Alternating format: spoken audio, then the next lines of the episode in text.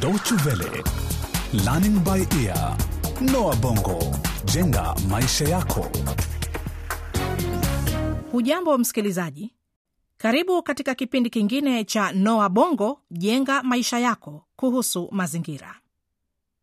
Leo tutaweza kufahamu kwa nini gari ni mojawapo ya vyanzo vikuu vya uchafuzi wa mazingira kutokana na utoaji wake wa gesi ya carbon dioxide. Baki nasi msikilizaji, katika sehemu hii ya nne ya mfululizo wa kipindi hiki cha Noa Bongo jenga maisha yako.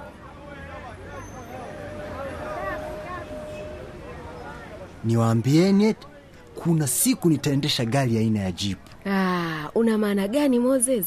Utaendelea daima kutumia basi tu? Ama kwa mimi usinitazame kwa uoga, nitaendesha gari aina ya Toyota Prado, gari kubwa linalotamba barabarani. Hapana, hapana Monika, unakosea hapo. Nimejipangia niwe mfanyabiashara tajiri na nitajidai na utajiri wangu. Nitamiliki gari aina ya Hama.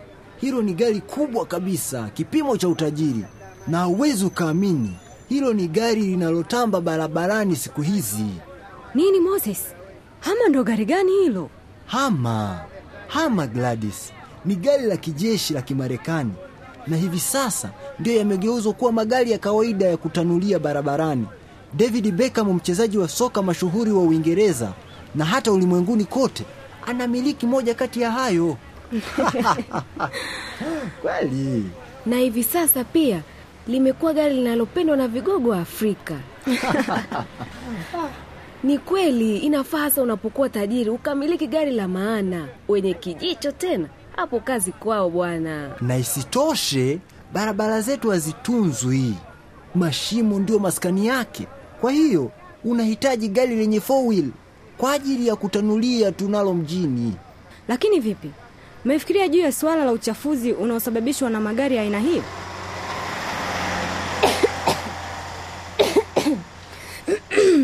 Hebu angalieni moshi mweusi unaotolewa na gari hilo kubwa la mizigo. Ui, nahisi mpaka mapafu yangu yanawasha. Lakini moshi huo unapotelea mbali kwa kuchukuliwa na upepo, hausababishi matatizo yoyote yale.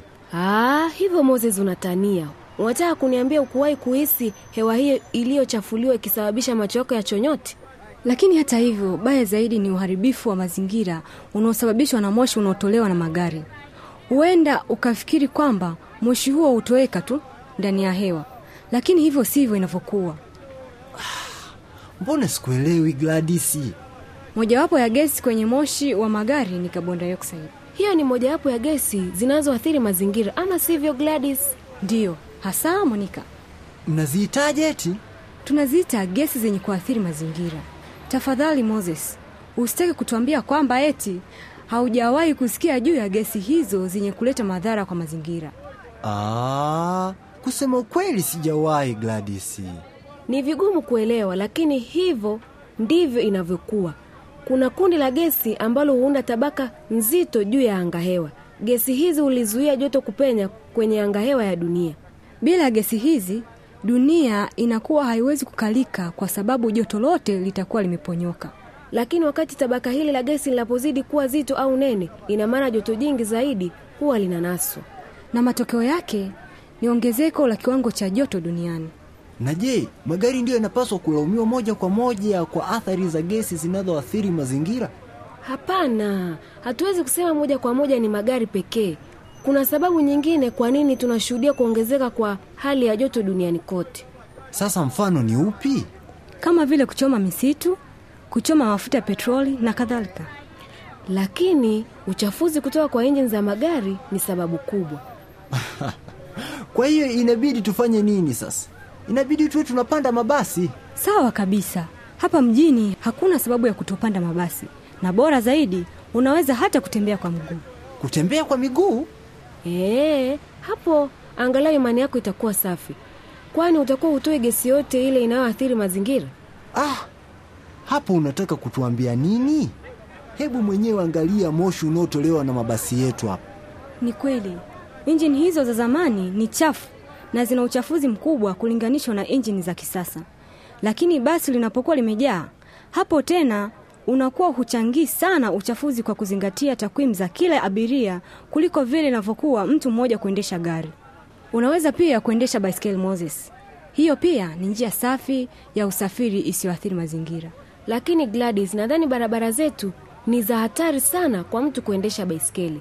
Ah, hebu sikilizeni, mazungumzo haya ya kufanya mazoezi yananifanya nihisi kiu mimi. Hebu tukajipatie kinywaji cha soda pale mkahawani, kwani na miadi ya kukutana hapo na kaka yangu Juma. Habari gani Juma? Huyu anaitwa Monika Ah, habari. Nzuri tu Monika. na huyu hapa ni Gladys. Hujambo Gladys? Si jambo. Habari gani? Nzuri tu. Unajua, nilikuwa nikiwaambia wasichana hawa warembo kwamba wakati nitakapotajirika nitaendesha gari aina ya hama. Huyu jamaa unajua yuko kwenye ndoto tu. Oh, mdogo wangu, ungeliweza kuwa unasafiri kwa ndege kama mimi. Juma daima anakuwa safarini hapa na pale. Safari za ndege ni mbaya zaidi kwa mazingira. Naelewa Gladys, na nakubali kuwa ni kweli.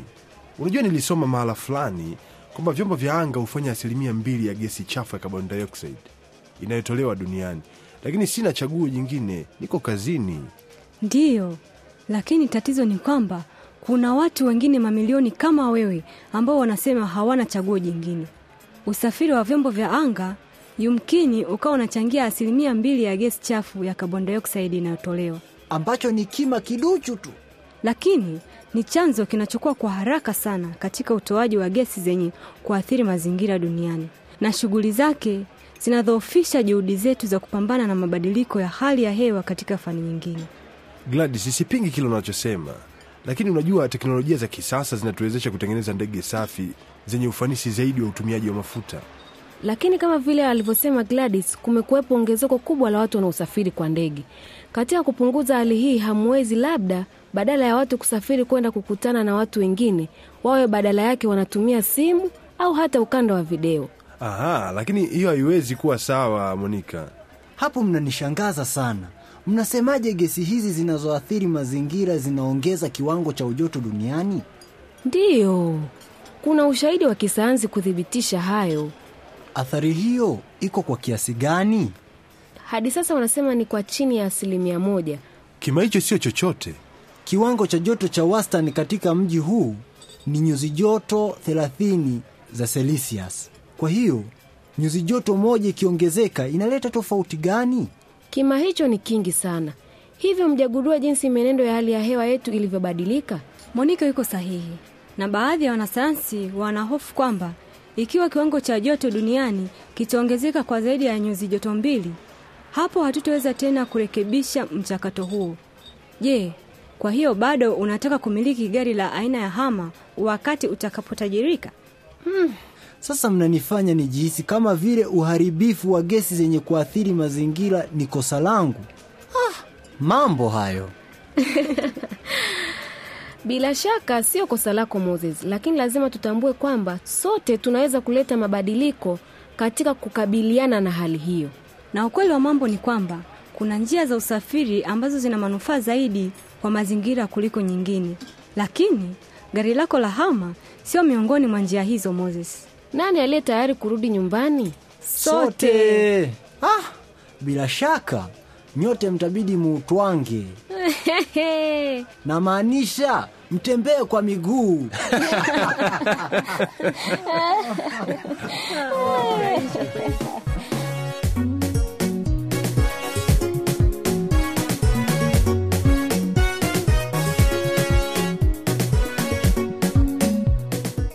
hadi hapo ndio tumekamilisha sehemu ya nne katika kipindi cha noa bongo jenga maisha yako kuhusu mazingira.